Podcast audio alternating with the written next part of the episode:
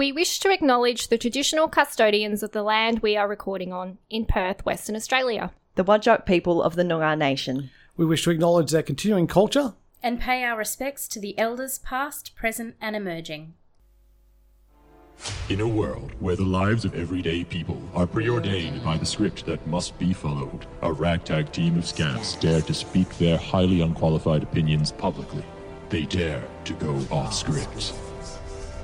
Unscripted The Film Show. You're listening to Unscripted The Film Show. You can't handle the truth. God, I'm walking here. I'm walking here. Here's Johnny. You're going to need a bigger boat. I'll have what she's having. Want to hear the most annoying sound in the world?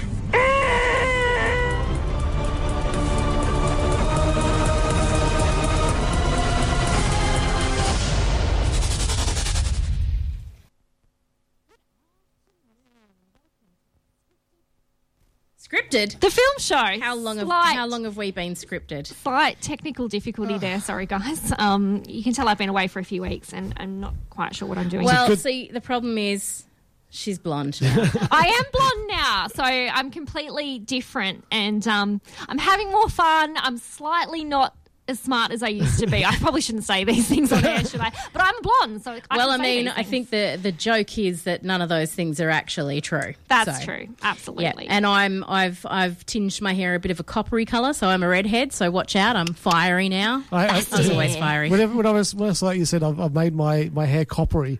The first thing I just saw was that, that copper top from uh, Matrix, where um uh, where uh, what's his name? Uh, not uh, the this, um.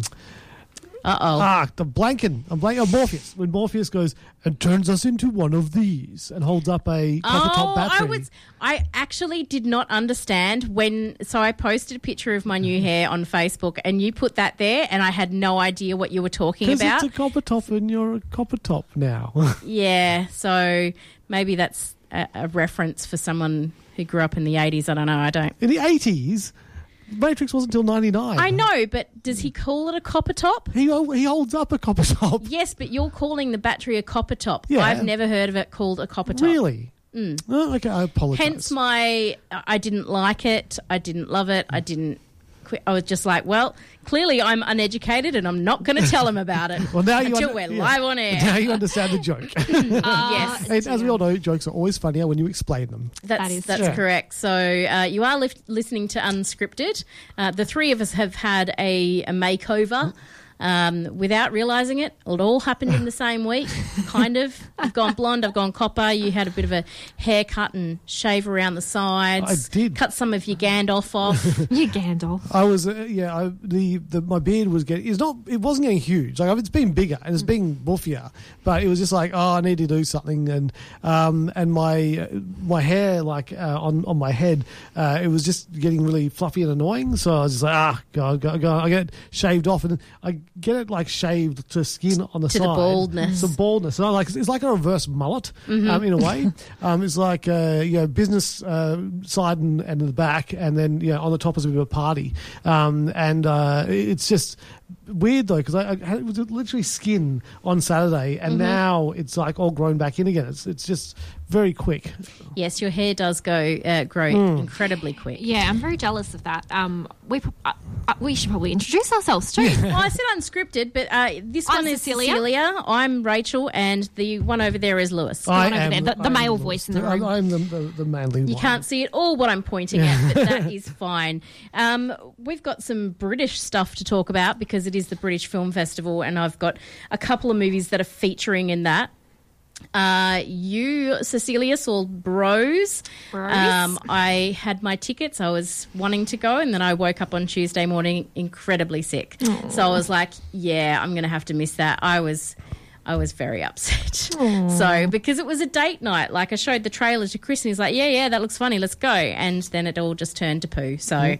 um, so we're going to talk about that, or at least you are. And Lewis is just here to crack jokes and then explain them. Uh, exactly, exactly. I saw nothing this week because uh, my, my wife uh, went to... My to, wife. To, my wife. My wife. Uh, went to, Sorry, it had to be done. Uh, Nick. That's for you, mate. Uh, my my friend uh, Nick in uh, in the U K, uh, on his show, every time he refers to his wife, that's how he does it. Mm. So thank you for that. Thank you for reminding me to do that. Mm. um, so yeah, my wife, uh, she went to Brisbane, uh, and uh, so I had uh, like Sunday, Monday, Tuesday night, uh, you know, at home by myself, um, which is. Which, Which is a very rare occurrence, and you got to take advantage of these things. Um, and uh, so I went, yep, yeah, no movies. I'm going to be home alone. Um, so I was setting up traps for uh, for burglars, um, and it was good. Uh, no burglars came. Good. I did manage to leave one of my doors open for three days without realising it, though. Um, that's not a joke. That's actually legit. Oh my goodness! Oh my goodness! I, I was like on because uh, we we never used this door, and on the weekend um, I was doing something outside in the yard, and I went, oh, I'll go in. And I, so I unlocked the door and I went inside, and because I don't use that door very much, forgot to lock it. And then uh, when I was like, you know, getting ready to go to work on um, uh, Wednesday, I was like, That, uh, that that that door's open. At least you remembered at some point. Yeah, but fortunately, like, you know, we've got an alarm and we've got cameras and stuff like that. So if anyone had uh, gone, oh, door's open, it would have like you know, been like the alarm's gone off. Uh, but it was still like, wow, you're a real dickhead. Oh, we're all a bit like that. Oh, sometimes. We've all done silly things before. Don't worry. Yeah, we've all yeah. been so there. What did you do? Play games, read comic books, watched as the scariest movies you possibly could because you know. I, I did actually well, watch I, horror movies. The idea was to to watch uh, horror movies, and I watched Nope. No, no, I didn't watch Nope. Sorry, Nope. I've seen Nope in the cinema. I saw Us in the cinema. I never saw Get Out ah, in the cinema. Ah, so we revisit what we went to that, did we? Yes. So mm. I watched uh, Get Out, and that was really good. But it was exactly what I thought it was going to be. Because yeah. you remember when you were reviewing it, and then I, I kind of like, is this what happens? And you're like, uh, yeah, uh, not on air, obviously. But uh, on, yeah, yeah. Off air, I said, this is what happens. He said, yeah. So I knew exactly what was going to happen in it. Yeah. But it was it's still a good film. But I was just going, okay, now what horror film am I going to watch next? So I have no idea. Like, I couldn't remember ones I hadn't seen. Mm. So I ended up watching a heap of wrestling. and and just putting my iPad in order and, and uh, yeah, just doing stuff. Yeah, so it was not... Nice. Um, it was it was, it was good, but then, don't, then you start getting lonely and then you wish your wife was there. So, yeah, it's, that's my sad existence. It's just like sitting there waiting, pining for my wife to come home. Kat, where are you? I um. Oh, and dealing with a, a dog with a cough. Uh, a was, cough. Yeah, she did. The, the the fact that she's old mm. and a yeah, bit, bit senile, blind, and deaf. Sorry, I thought you were talking about Kat for a second. No, I'm like, no, geez, why would you talk like? I'm like, she came home from Brisbane from with a cough. She's old. No. She's senile. She's blind. So Abby is Abby. Yes. Our dog is old, Abby. senile, yep. blind, uh, and uh, and she's uh, got she got a cough uh, as well. So as well as uh, her like indiscriminate barking, we got to deal with. I got to deal with that. Mm. Um, but uh, she's on medication now. Since we're getting better, that's good. Get well soon, Abby. Well, Abby.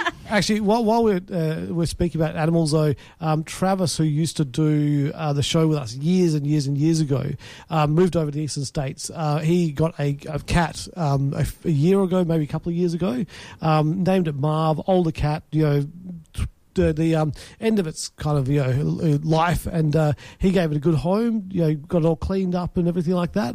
Um, lived a good life uh, with him, uh, but uh, unfortunately passed today. So uh, our heart goes out to, to Trav um, and to Marv. But uh, at least you know Marv had a really loving owner in that you know, last few years of his life. That is nice. Yeah. Very lovely. Rescue cat, obviously. Uh, yes, yes, mm, yeah. yeah, good old rescue cat. Beautiful. Mm. I mean, I can't imagine you would buy a cat that wasn't a rescue cat, or get a cat that's not a rescue. Aren't all cats rescues? Um, sure, sure. I mean, at the end of the day, it's never the cat's fault either. It's always oh if, no. If, if someone breeds a cat, that's the that's on the owners, yeah. right? So you yeah. know we can't blame these poor cats or or pups God, that no. you know, get put into pet shops and then we de you know decoy them, but you know because it's decoy them, decoy them. What's the word?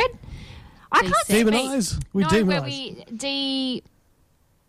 D- uh, anyway, dehumanized, no, where we, we completely just ignore them because we go their pet shop. Let's go to a you know a rescue ah. boycott was the word oh, I was boycott. thinking. I don't know what I was thinking. Can't speak today, clearly not. Uh, but yeah, because it's never really the animal's fault. No, it's it's people.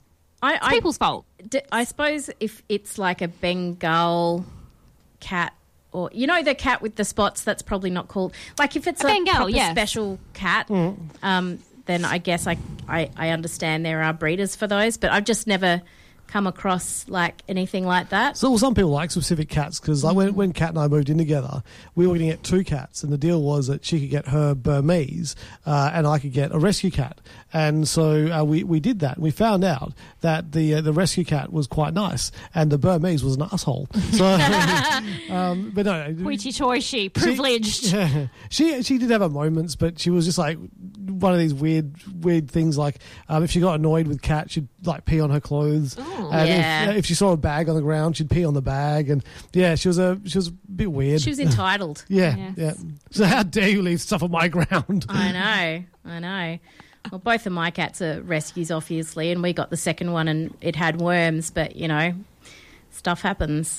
Obviously, doesn't have worms anymore. We we got her sorted out. But like, you know, sometimes you get a rescue, and it's it's not always perfect. But you know, uh, it's not always perfect. She's got a happy home now, so. I've got a rescue. She's so fluffy at the moment, and it's a very old cat, and it basically sounds like the start of our intro where uh, what's the most annoying sound in the world, and this cat will just meow in the morning. It's meow every morning until I feed this cat, oh. and then it'll tap me, and then it will meow, and then if it'll just walk around doing. Are you fostering it? I, it's a foster for um, some lovely people who were set to fly to, well, have flown out to um, Texas in the U S A, but their cat was not fit to fly. Oh. Probably this too is fat, probably too much information. Too fat to fly. um, but was yeah not not very well. He's a very old cat, probably about sixteen, seventeen oh. years old. Um, Billy, he's he's my little man. I love him to bits. Um, looking after him and giving him a home. Um, but, yes, he, he does have quite the the voice box on him. Um, obviously, former choir singer of some sorts. Um, because, yes, he, he... Well, he performed in Cats, the musical, obviously. Clearly. he uh, Yeah, but definitely um, every morning. So, um, yeah, it, it's better than the alarm, but, hey, you know, whatever. We should probably take a small break and we uh, will. come back to the film part of the show now that we're uh, past the cat part of the show. We'll be back. You're listening to Unscripted, the film show. Welcome back to Unscripted, the film show. Uh, we have quite a few films to get through uh, today. What shall we start with, gang? Uh, well, I might start with the British Film Festival because um, it'll give t- people time to go online and have a look at uh, what's there. But one of the films I saw was Missus Harris Goes to Paris. So this is one of the the bigger films of the season, and I think it will probably end up having, well, I'm fairly certain it's going to have a release after the film festival. Um, but Missus Harris Goes to Paris is a, a, a lovely little film about a, a lady who has been pining after her husband who hasn't come back from the war. Um, it's been quite a long time. I think it, the, the movie is set in nineteen fifty-seven. So she's been waiting all this time to find out what's happened to him. Um, and she finally does. And so she ends up, um, you know, deciding to kind of have a bit of an adventure now that she's found out what's going on. Um, so she's a cleaner by trade, and she... She happens to be cleaning this very hoity-toity lady's house, and she sees this marvellous, beautiful dress hanging, and the lady's like, oh, yes, it's a Christian Dior. It was five hundred pounds. And, uh, yeah, it, I think that's like I, – I forgot to look up exactly how much that ended up being in current money, but it was a ridiculous amount of money. Um for that time, and she just fell in love with it. She almost had like a religious experience when she saw it, and she kind of decided, that's it, I'm just going to save all of my pennies and get a Christian Dior gown just because. Um, oh, that's eight hundred ninety-five Australian dollars now. So I, it would have been... Oh, now. That's now. So but back in the day, it would have been so much more, surely... I think I think I did go into I M D B and find out the actual translation of the how much it would be, and I was a bit flabbergasted. So it'll be in there. Oh, um, here we go. It somewhere. was about six thousand five hundred dollars in nineteen. Oh no, that's dollars. Sorry, I was going to say it is equivalent in purchasing power purchasing power to about six thousand one hundred fifty-seven dollars. Um. Here we go. Uh, nineteen fifty-seven, uh, five hundred Great British pounds is the equivalent of thirteen thousand pounds wow. in Whoa. twenty twenty-two. So, yeah, a couple of bucks, a couple of shekels. Um, but she's so she's a bit of a gambler, right? Her and her good mate, um, who is also a cleaner, um, her name is uh, where is where is she? Violet. Violet. Yeah, so they head on down to the pub quite often, and they've got a bookie friend who is played marvellously by Jason Isaacs. So they put a couple of, you know, things on with him occasionally. So she wins a little bit of money, uh, and then she she starts saving all this money and decides that she's going to go to Paris and get this dress. So she goes, and she's initially supposed to only be there for a day. Like, she can only afford to fly in, go buy it, and leave. But the thing is, with the Christian Dior dress back in nineteen fifty-seven, it is haute couture, which means it is made to fit. Mm-hmm. Um, so she goes there expecting to just go into a shop and buy it off the rack, and that's just not how it works. She also walks in and they're like, uh, you clearly don't belong here, you need to leave. Um, and they were having like a little runway show going on, and she did eventually get inside to have a look at the dresses, and again, many religious experiences for her. Um, and so she meets some some people in at the Dior place, and also like some, some other people who help her out so she can stay for a little while while she gets it, you know, um, made to order, basically. And various other things are happening during during the movie. You know, there's the little bit of a love story going on, and a um, little bit of a, a um, I don't know, a, a union strike happening in Paris at, at the time as well. So she kind of gets the workers at Dior to push their agenda a bit. So she's, she's throwing a lot of um, spanner in the works for Mister Dior. So it's it's a cute little movie. Um, it's, I mean, it's very predictable. um, it is one of those movies that you just kind of know as soon as it starts and bits happen, you're like, okay, yeah, I get where this is going. Um, but regardless of the fact, it's still just a really lovely movie. I went and saw this with my mum, who absolutely adored it. I spoke to somebody else um, the other day. She's about my age, and she absolutely adored it as well. So I'm, I'm probably, um, I don't know. I think I was probably not in the right headspace to see this movie. I was having a really horrible weekend, and yeah, I went, and I did feel better after seeing it a little bit. So clearly it did its magic a little bit, but I think I just walked in in the wrong in the wrong frame of mind. Um, but it's a cute little movie, you know. Um, so I am going to give it um, three and a half heaters. Ooh, heaters. Yes, but it is featuring at the British Film Festival, um, which is on until mid-November here in, in Perth. Um, it is also uh, on general release as of today. Oh, it's at general release as of today. Yep. There you go. And um, it looks like it's actually based on a film from uh, a little while ago with uh, Angela Lansbury. Oh, really? Rest in peace.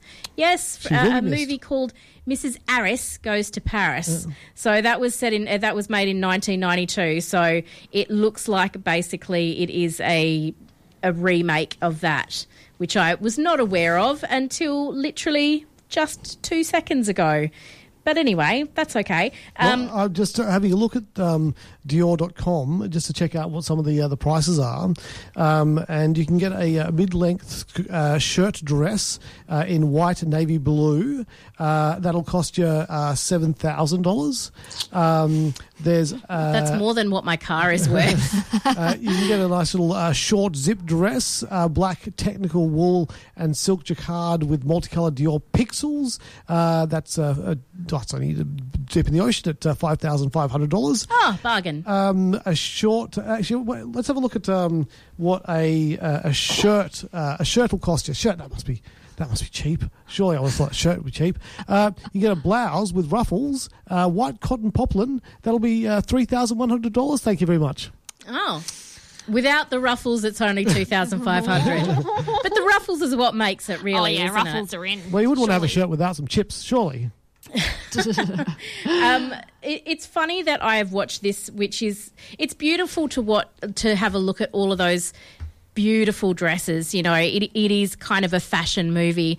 I also watched another fashion movie. It's an Australian premiere of a film or a documentary called Quant. So – Um, I went online, even though I watched this documentary literally today, and I was telling my mum, oh, I'm watching this documentary called um, Quaint, and it's about this, uh, you know, designer in the sixties, and she automatically corrected me.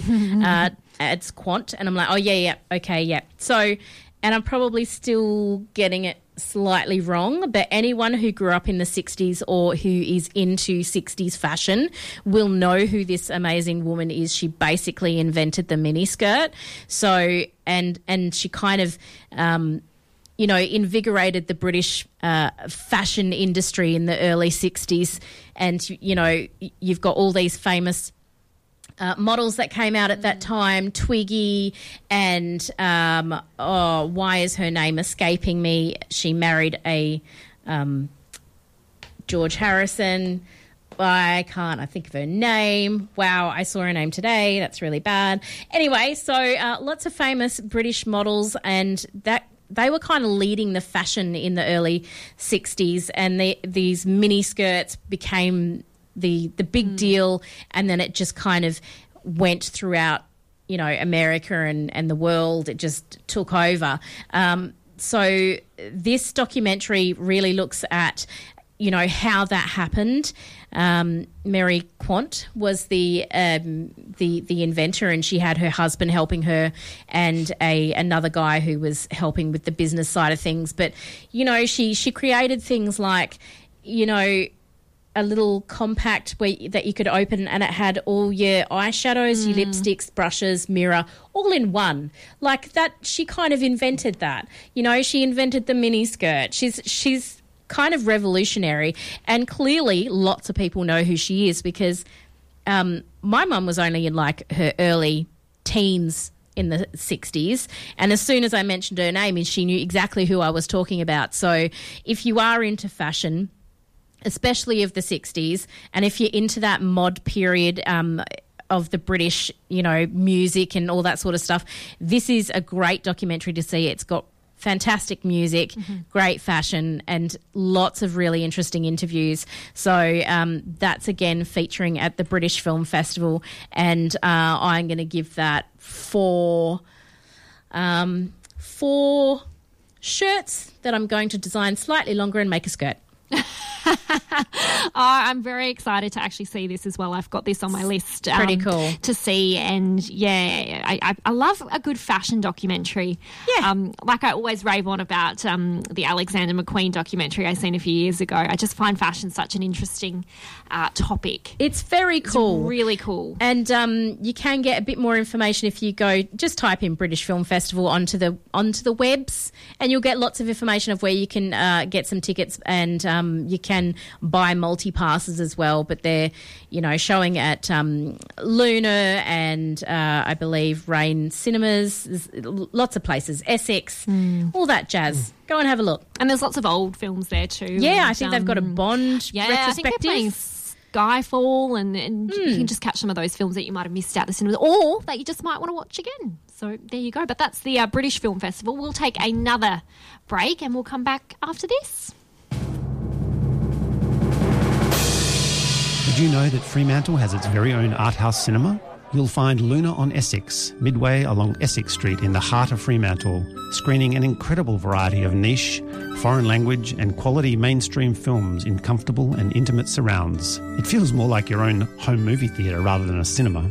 Catch up with friends for a pre-show drink in the fully licensed alfresco area, or enjoy a glass of wine and a cheese platter during the movie. Check out what's on, along with details of forthcoming films, festivals and added value events at luna palace dot com dot a u. You're listening to Unscripted, the film show. Welcome back to Unscripted, the film show, for another week of films covering all The latest and greatest. Um, Bros is another film that's out yes. today. Uh, this is a gay romantic comedy. So it's um, a happy romantic comedy. It is. No. And it's really one of the first gay romantic films to be released by a major studio, and it stars and is written by Billy Eichner, Um, who you will know from Billy on the Street and Parks and Rec. Uh, it's also produced by Judd Apatow, who we all know from films like, you know, Bridesmaids, Trainwreck. And I guess I was a little bit concerned going into this film because some of Judd Apatow's films can be a little bit over the top in terms of comedy. So I didn't know if that was going to be the case with mm. this film. But it really centres around... Um, Bobby, who's this successful podcaster and, you know, this L G B T Q plus kind of ambassador, uh, as well as someone who is about to open the very first L G B T Q plus um, museum in New York, because he's really fascinated by the history of uh, the community. And he's really happy with his single life. He's, you know... He's either approaching forty or has just surpassed forty, but he, either way, still fairly young, but somebody who hasn't had, you know, any real relationships. He's more of a person who just has these, you know, one-night flings. He's on Grindr and all the other apps that, you know, um, single gay men might use in, in New York. And, yeah, really happy with his life. Um, but he happens to meet Aaron one night, who's played by Luke McFarlane, and they're at a bar. And he's incredibly... He's this real muscular type, really attractive, kind of the, the polar opposite of, you know, Billy, who's a little bit... Uh, Bobby, sorry, who's a little bit of a... I, kind I don't, of a nerd, really. I was going to say nerd, and I don't like to use that word nerd, but I guess he's a little I'll bit... Allow it. I'll allow it. Um, just very different, has very different kind of aspirations. Not He's not overly concerned with the way he looks, you know, compared to um, Aaron, who's a bit of a fitness freak, if you like. And... They're both not really looking for anything serious, but as time goes on, they start to spend some time together and, you know, realise that, hey, we've got a bit of a connection going on here. And there's some ups and downs in the film as it goes through. They both feel really insecure with each other and they're like, well, we're so different, you know, why are we together, uh, et cetera. But, yeah, it's a bit of a blossoming love story, and we get to go on this ride with these two men who are trying to tell each other they don't want to be together but do want to be together, mm. uh, if you like. Meanwhile, um, you know, Bobby's trying to open this museum. Uh, poor Aaron hates his job. And then there's that kind of ups and downs with the, I suppose, some of the stigma around those gay relationships as well. But it's a really positive film. There's a lot of... Um, gay and bisexual and pansexual and transgender people in the film uh, that star and act in it, and it's predominantly a L G B T Q plus cast, which yeah. is brilliant, um, I think, and it it really gives all, some real substance to a film, because I guess if you go back and look at some of the films, and I don't want to be too controversial in saying something like this, but Brokeback Mountain, for example, a really successful film, Heath Ledger, Jake Gyllenhaal, they're not gay actors. Why mm. not get gay actors yeah. to play these roles? Uh, so I think, the, and there's reference to that in this film, and it, it just shows how far we've come in actually getting L G B T Q plus people to play those roles. Yeah. Because and why wouldn't we? I even think back to, you know, The Birdcage. So at the time that it came out, Nathan Lane, even though now he is is out, at the time he wasn't. Mm. Um, and but he is playing a gay character, and obviously Robin Williams also playing a gay, a gay character. They did have some um, some cast that were playing uh, not themselves, but like, you know, they were drag or whatever, so they were they were kind of playing who they were, but. But, you know, you've also got Hank Azaria in there playing a gay character, and a lot of it, even though it's a hilarious, very, very funny movie, which I love, um, it, I can see why it is problematic. Um, but, you know, because there's a lot of stereotypical type stuff going on in that movie. But, I mean, it is very funny. And then you've got The Some of Us, which is got Russell Crowe in it. That's an Australian comedy, mm. um, but I can't quite remember. Is Some of Us a comedy? Some of it, I, I think it was a comedy. Oh. Um, I'm pretty sure there were comic bits in there. I thought it was more more dramatic. I don't. Oh, know. I think it was a. I think it's your classic Australian like comedy slash drama, mm-hmm. but I think most of it um, is comedy. But I mean, you, you've all, a lot of like you're saying, um, it's the first gay comedy released by a big company. Technically, it's not true, but what the difference is is that the comedies that have come out previously, the people who are playing the the gay characters are not gay in real exactly. life. Yep. So. Yeah, and, and it's a big, big also difference. Probably the way like, I haven't seen this film. I really wanted to see it. Um, actually, I really wanted to pay to go and see it. Mm-hmm. Uh, more to the point, because in America, it, it's not done great in America. Mm. Um, you know, it's getting good you know, critical acclaim, but uh, you know, it's not getting bums in seats. And the question is, is it not getting bums in seats because uh, you know? Uh, Even though um, you know the, the actors are, are kind of known, they're not movie star known. Yeah. So you know, there's not that draw of uh, you know uh, Seth Mc, uh, Seth Rogen or like you know somebody who's known for uh, comedy movies. Um, but uh, yeah, I think like you know L- the L G B T uh, plus Q I plus community should come out and you know support this film. But they're a very small community, mm. so anyone who's like you know, considers yourself an ally should also like get out there and see this film, because if, if mm. you don't and it doesn't make money, they won't make more of them. It's, it's yeah. the, the thing about uh, uh, movies is they, they, it's a business and yeah. they, they want to make cash. Mm. Um, but yeah, I'm I'm looking forward to it. I, I really want to you know, hopefully get out and see it this weekend. Yeah, Chris mm. and I are going to go mm. see it. Probably not this weekend, but um, we will be paying to go see it. So yeah. Yeah. yeah, throw some dollars there. Right? Yeah, and I like that it's not that cookie cutter kind of romance. They haven't just taken a straight couple and replaced it with a gay couple. Mm. So there's just so much kind of there's a lot of layers to the film, and there's a lot of comedy in here as well, and some really witty, funny scenes. But it doesn't dampen the message, if that makes sense. It, yeah. The message is still there, and and I think it's interesting. I think if we were to go back ten, twenty years ago, some of the stuff that's mentioned and seen in this film, people would probably likely go. Ooh, or cringe at it mm. because we weren't we weren't as open as we were or are today. But today it was so funny. It almost was like having stuff shoved in your face, but we can laugh about it now because we're so open, and we and we love that people are open about their sexuality. So I thought this was a really funny film, and just seeing the reaction of the audience too throughout was really funny. And there are I'm gonna, there's sex scenes in this film too, and they're nice as well. So um, yeah, really, no, yeah, not your conventional type kind of rom-com comedy. There's there's a lot happening here and a lot to um take in. Well, I think that's that's the thing is uh, like in the past, any movies where it's about gay people, you've either got the the sad they've got AIDS and they're dying kind of mm. movie about gay mm. people, uh, or the I guess you do have the the Brokeback Mountain, like you know gay people that are you know straight presenting men who are actually like having sex with men and you know don't feel like they can come out and live their true selves.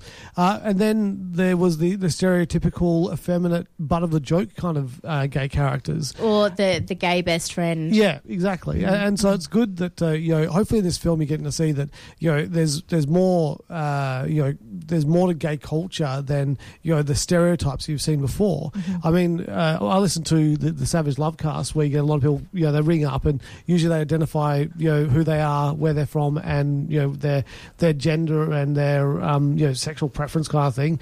Um, and a lot of you know men there, so I say you know um, you know gay man, bisexual man, and there's no stereotypical like femininity to their voice or anything like that. Mm. It's like you know I'm you know a gay man, and it's like.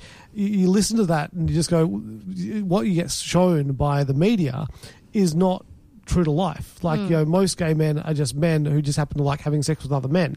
Mm. And so it, hopefully in this film that's what you're seeing, and not seeing the that stereotypical, you know, effeminate, played for laughs kind of character that you've got in movies before. Yeah, and also like the only storyline about a gay person being them coming out or their struggles coming out, mm. which is all, they're all real stories, but it is also nice to see something where it's like they're just a person and this is yeah. just their love life. Yeah, and, and the ho- and that's so interesting that you bring that up, because there's no coming out stories in this film at all, because it, it's completely past that now. Yeah. You know, it doesn't need to be about that. It doesn't need to be, you know, the families in this film and the friends are already already okay with everything that's happening. So yeah. it really just, yeah, it, it it goes above and beyond that, which, yeah, it's, it's really fantastic. So. And it's really good because that's what, you know, people who are growing up now and are gay and maybe in the closet, that's what they need to see is mm. it's not, there's no, nothing wrong with it, you know, and you can be yourself. Because the, the worst thing is these, like sometimes I'll hear people who are in their sixties and seventies and, you know, they, they were like married for, you know, forty years because that's what they had to do, because back in the day you kind of grew up and you married, a, if you're a man, you marry a woman and you have kids and that's that's what you do. And so these, these guys have been living this f- fake life for forty something years, their wife dies and now they feel like they can go out and like live their true life, which is really sad. Mm. Like, you know, sad for them, more sad for the wife that's, you know, be, thinking she's living like this this relationship, but the relationship's been fake. Well, not fake, but, you know, it's more of a forced relationship for that amount of time. Well, I mean, in some parts, but I'm sure there was a lot of, there can be lots of love in those relationships. Um, it just means that he's probably not very happy mm, the exactly, whole time. Exactly. And she, if he's not happy, then it's, you know, clearly there's going to be... She's likely not happy. Exactly. Mm. And that, that, that's really sad when you hear those kind of stories. It'd be better if he could have been his true self forty, fifty years ago, and then, like, they could both have lived their life with a partner who wanted to be one hundred percent in that relationship. Well, yeah, hopefully mm. that's... Yeah, I, I look at my kid and know that, you know, thankfully that's he's not going to have to have any of those complicated mm, mm. ideas in his head. You know, he we've got a friend called Ryan. He knows that Ryan is a trans man just because there was something that came up um, on my phone of of Ryan many, many years ago. So I had to, had to explain why he looked different. Mm-hmm. So, uh, and that's like, oh, cool. And I'm like, so now he can be his true mm. self. And he's like, oh, that's lovely. And like, he doesn't have, you know, there'll be a picture of two women who are like married. And I'm like, oh yeah, they got married. Oh, cool. Like there's no questions. Mm. And, but I know at his school, there are still lots of kids who are listening to whatever their, whatever their parents have said.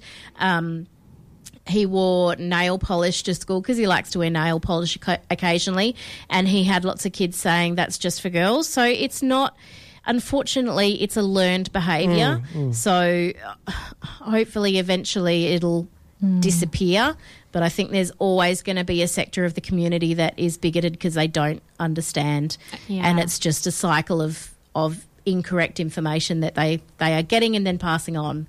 So – But anyway, let's score this yeah.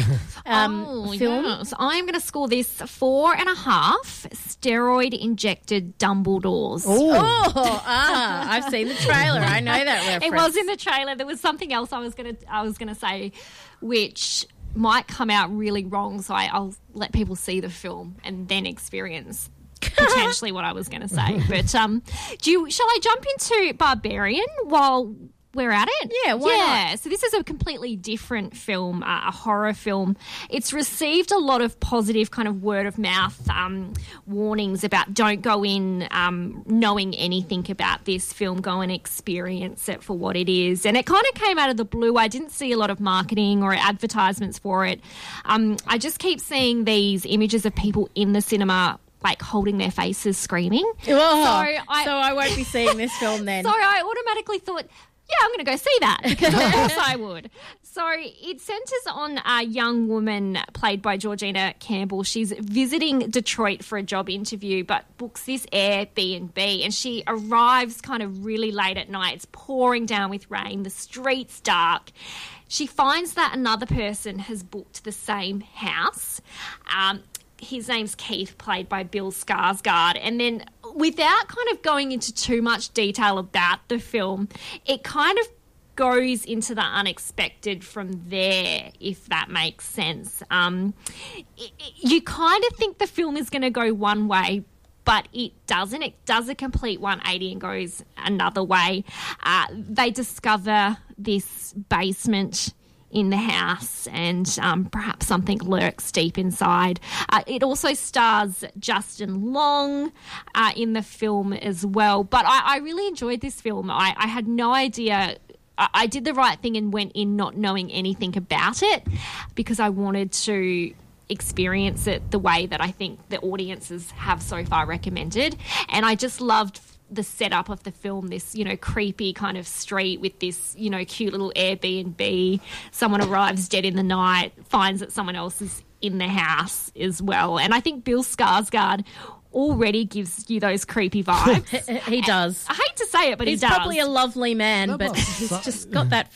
That must does. suck. Like, mm. you, you imagine you're like your your uh, your Tinder like mm. thing. It's just uh, no one's blowing you up. It's like, oh, yeah. creepy. Yeah. Just swipe left, left or right. I don't know how you swipe on those things, but whichever way you swipe that's wrong, he gets swiped that way. He gets the wrong way. Um, but also because he's played Pennywise, I think as well. Maybe that's why we just we we just think about it that way. But yeah, yeah. this is a really um cool film. Um. Justin Long plays a bit of a an arse in this as well. Uh, I think he's really good at playing those characters. But it's directed by Zach Cregger. It's out in cinemas now if you want to go and see. Um, just a really good horror. It's perfect for Halloween. It's not one of those horrors that tries to drill you with any kind of psychological stuff. It's, it's just a straightforward horror, which is sometimes what you want. Because these films nowadays try and take you these days on a bit of a journey. So I'm going to score Barbarian uh, three and a half, three and a half car keys. Because cool. you don't want to forget those. No, not in a horror movie. Not in a horror film. There you go. But out now. Nice. Shall we take another break? Let sure. Us. We shall. You're listening to Unscripted, the film show. Unscripted, the film show. So um, it is Halloween is coming up uh, shortly. If you're listening live or in the next week, um, it, it's it's next week. It's Monday, uh, which reminds me, I, I need to change something around f- so I can go trick or treating with my son, because um, it's on a Monday. It's a very, very odd day to have a very dark, dark time. You see, what happens is uh, is I, that it uh, falls on the thirty-first of yes. October, and the, yes. uh, the I, I believe he's trying to he's trying to mansplain to me. Oh dear. Mm. Mm. But um, we were just talking off air about a, a couple of films because obviously Halloween is upon us. Um, the movie X, which I, for some reason, didn't realise came out earlier in the year, so now I'm going to have to wait until it comes out streaming. Um, but it's about a, a, a film crew who find this dodgy little, um, I guess, country house, and to film a pornographic film. Yeah, pornographic film. Um, and, you know, it's it's a horror movie, so bad stuff happens basically. Um, and it's got Mia Goth in it. And she also stars in another film called Pearl, which we're not sure is getting an Australian release. It may... Yeah, we're not it sure. may or may not, but it is a follow-up to X. But um, I believe X is streaming on Amazon now, so you can watch it. Oh, um, right. And then um, X is probably not going to get a big release, but may end up on streaming, mm. I would almost say. Yeah, because, um, oh, cool, I've actually got Prime, so I can watch that. Yay! Woohoo! Um, but Pearl looks really good. Uh, it's, again, got Mia Goth in it, and she's... It's set, I guess, in the thirties or forties, and she just wants to get away from her little town, away from her parents, so she can be a famous star. But I think to do that, she's probably got to kill him or something, because it's a horror. So, yeah, looks good. Yeah. yeah, it's a bit of a prequel to, to X, um, this one. So there's some stuff that happens in X which kind of alludes to, to Mia Goth's life before she becomes oh. um, a, a star, and you kind of get to, to see where she comes from. So this takes us back to her, to life before. Right, so I really, I do need to see X. But again, because it's a horror movie, I'll watch it on my f- phone. So it's really small and it won't scare me. I do enjoy how you do that. Well, so that's um, how I plan to watch uh, Barbarian, the one that you just talked about. So, mm. But what is The Stranger? I have this is, again, another film I've heard nothing about. Well, you should know because it stars our good friend Joel Edgerton, you guys. Oh, what the heck? Where have I been? Um, I cannot believe you guys don't know about this film. Um, let me bring up my notes for this one oh, so I can run you through it. I have seen a trailer to this. Um, and it creeped me out. Mm. Just, um, oh, yeah, I'm going to let you review this because I every time I watched the trailer, I was confused as to who Sean Harris was and who Joel Edgerton was because mm-hmm. they kept looking very, very the same. Yeah, it was almost a little bit hard in the beginning to tell who was who in this as well. It took me a li- it's a bit of a slow burn, so it takes you a little while to um, pick up. But essentially this is based on a book uh, called The Sting, the undercover operation that caught Daniel Morcomb's killer. Um, oh, no, I don't want to see yeah, that. Yeah, so it, it's inspired by the real-life investigation um, to find the man who murdered um, thirteen-year-old Daniel. Um, but it doesn't ever suggest in the film that this is what it is. But if you know the facts that pertain to that case, then you know that it, it, it is essentially the exact same case, if that makes sense. This they is just, yeah. This is why I've heard about it, because the Morcombs did come out and they weren't very happy about the movie. Yeah, they, so. they weren't. And I wonder if, based on that, they, they decided not to use any names or, or anything. But I'm not one hundred percent sure, but I do know they were against it. But Joel Edgerton plays this undercover cop who's been tasked with posing as a mid-level uh, gangster to obtain a confession from um, the alleged child murderer played by Sean Harris. And it's one of those films that really pulls you into the case and that the logistics that went behind this investigation and all the work to set this up was just mm. insane. Um, but, yeah, it pulls you into identifying that killer and, and murderer. Um, and it's a real full picture of the investigation that gradually kind of emerges. And it, for a long time it's not overly clear as to what's happening, you know, whether or not this guy's guilty or not. Is he the wrong person? Is he just this bad guy that's just done a few wrong things and mm. he's been caught up? But yeah, it's um, it's kind of reminiscent of um, Snowtown and Nitram. It's yep. got that same kind of gloominess that that those films have. But I would say, yeah, it's a really kind of brilliant film. It's brilliantly made. It's really well acted. Joel Edgerton does a marvellous job playing this undercover cop who clearly also has his own issues history. and yep. and history. And then Sean Harris plays this fantastic guy who's just moved from, you know, across east to Western Australia to yep. find work, but then gets caught up in this, you know, fake undercover criminal organisation in order just to draw a confession from him.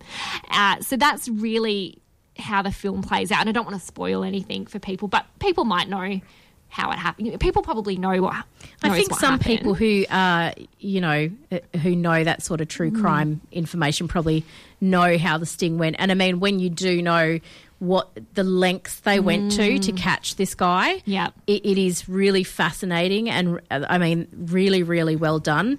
So the director Thomas M. White uh, also directed a film uh, a couple of years ago called Acute Misfortune. I don't know if you saw this film, but it was incredibly unnerving. mm. Um, it was about an artist who I, I can't quite remember if he killed himself or he killed somebody, but he was a, a real live person. He's a, mm. an Australian artist who just happened to be an absolute whack job as well. Um, and he does have a, an ability to to bring a sense of extreme creepiness into his films, and he's a um, an actor. That's that was his life before directing, and I think it's. There is a lot of people who go from acting to directing, mm-hmm. and I think it's kind of a really good leap because they kind of understand where the actor's coming from, and, uh, yeah, I think they make really, really good uh, directors. And we've got some really fantastic Australian directors. Um, I was talking about um, Gold, I think it was last week or the week before, um, which is really a fascinating movie that I thought I was not going to enjoy. That's the one with Zac Efron in it. Yes, and, um, and it's got yeah. Anthony Hayes yeah. as the writer and director. So, and he's another, you know, person who was an actor who has stemmed into into directing, and he's just he's a very very good director. But um, yeah, Yeah, but I don't know if I'll watch that because I I'm, I watched Nitram um, mm.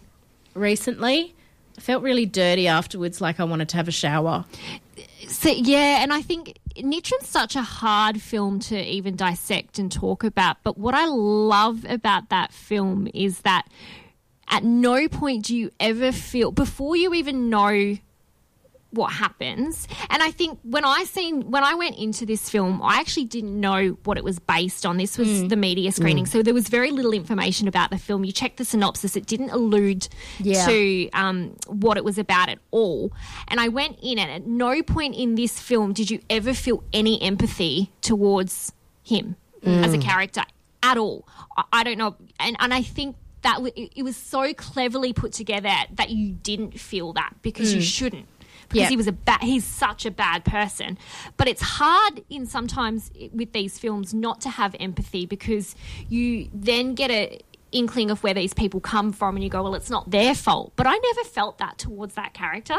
Towards Nitram, you mean? To, yeah, or, to Nitram. Well, I think because At his parents are, were relatively fine. They were normal good. Yeah. people. I think he was had mm-hmm. – clear, clearly he had – it was something going on in his brain. Yeah. Mm. Yeah. So – Um, but yeah. I just felt like it was such a cleverly made film, and I think it did make you feel dirty watching it, and that's probably what it's supposed to do. Yeah. But, I mean, there's no really graceful way of talking about that film, but as far as a film, the making of the film mm. I think is good. The story yes. is yeah. horrible, but the, the making of the film for me was – and I, correct me if I'm wrong, you, you enjoyed the – Not well, enjoys enjoys not the right word. You can't say it, you, but you appreciated the, you appreciated the, the, the filmmaking. Yeah, yeah, you, you appreciate the filmmaking. Uh, you watch it and you go, okay, that was a really well-made film. Mm. That was a horrible subject. I don't know who I can recommend sees this film. Yeah, yeah. That's what. That's why I saw it anyway. That's exactly the way I, yeah. I seen it. But I think at the same time you can't forget that these things happen. Mm. So, mm. you know, sometimes it is important to bring them back. And, and watch them. But anyway, um, The Stranger is on Netflix, and I actually found this film so oh. engaging from start to finish. Even watching it at home, I was pulled in and wanted to see where it went. So um, I really enjoyed it, and I'm going to score it four, uh, four man buns. Nice. I think the interesting thing about Nitram was um, that there was a postscript there that explained, you know, the the gun buyback mm, scheme and everything mm-hmm. and then explained how we've got more guns now than we did then. Yeah. So it's not necessarily worked at all. Mm. Um, so it, it is interesting to me that, you know, we bang on about America and all of their gun violence and the fact that everyone's got guns, et cetera, and I'm not saying they don't, but it's interesting that we still do have a lot of guns here in Australia, not to their level, but obviously we we don't have the same violence happening. It's a very different mm. it's a very different environment. So, and I mean, it's not all, every Tom, Dick and Harry could get a gun. That's the, that's the difference. Yes. Yeah. We've, got, so we've actually got gun laws. Yeah. Yeah, yeah. And regulations. Yeah. So, which in was, America, they, they like the uh, N R A just fight tooth and nail to make sure that they don't restrict people from getting guns, which is ridiculous. But anyway. Mm. It was so unnerving in Nitram where you see him go in, into that store mm. to buy guns, and it's like, can you not see what he's planning to do here? And they're just like, uh, do you have your registration? No. Uh, all right, well, like, and he just pays more. And it's so it's so gross. Yeah. Let, yeah. Let's let's let's try and uh, like bring the mood up. I know. A let's lighten the, the mood. Um, so before we, we wrap up, uh, you did see Black Adam last week. I did. Uh, quick thoughts on it? Oh, Lewis, you are either going to love or hate me after I say this. I have an appreciation for D C and Marvel. Mm-hmm. Um, I think some of the films are really good and some of them are not so good. I loved The Batman, uh, as we all know. Yeah. I think that was one of the greatest um, D C. I, I thought this was terrible. Yeah. I well, thought Black Adam was absolutely terrible. Um, it at no point um, I, I just – even you think Dwayne Johnson in this in this film, it's got to be somewhat good. Mm. It wasn't. Well, he was – I thought he was good as the character, but – they didn't develop any of the supporting characters. Mm. They didn't develop. They didn't develop the villain, mm-hmm. um, and it was just yeah, it was just really bad storytelling. They didn't even really develop the relationship between Black Adam and, and the, the young kid. Yeah, in, that that there was clearly a friendship there. But I think at the same time, actors are only as good as the script and direction they're given, mm. and I think that's where this film fell flat. I think the cast was absolutely fine. They just weren't given. The right material. The right material, so, unfortunately. So the um, the critics and like myself, I, I thought it was a you know it was a good okay D C film, but not a, a great f- comic book film. Uh, but uh, it's the highest. It's the highest grossing uh, Dwayne Johnson film of all time. What? And it has got ninety percent audience score on Rotten Tomatoes. How? So what that comes down to is. It doesn't matter what the critics think. Oh, my gosh. That's insane. It's just not a good film. I don't know that I would consider you a critic, though. I think you've got your... Well, no, I'm a, re- I'm a reviewer. Like, but well, I'm... yeah, but I think you've also got your... You've got the head of a, like, your everyman mm. as well, and I think the reviewer side as opposed to critic side. So mm. you're...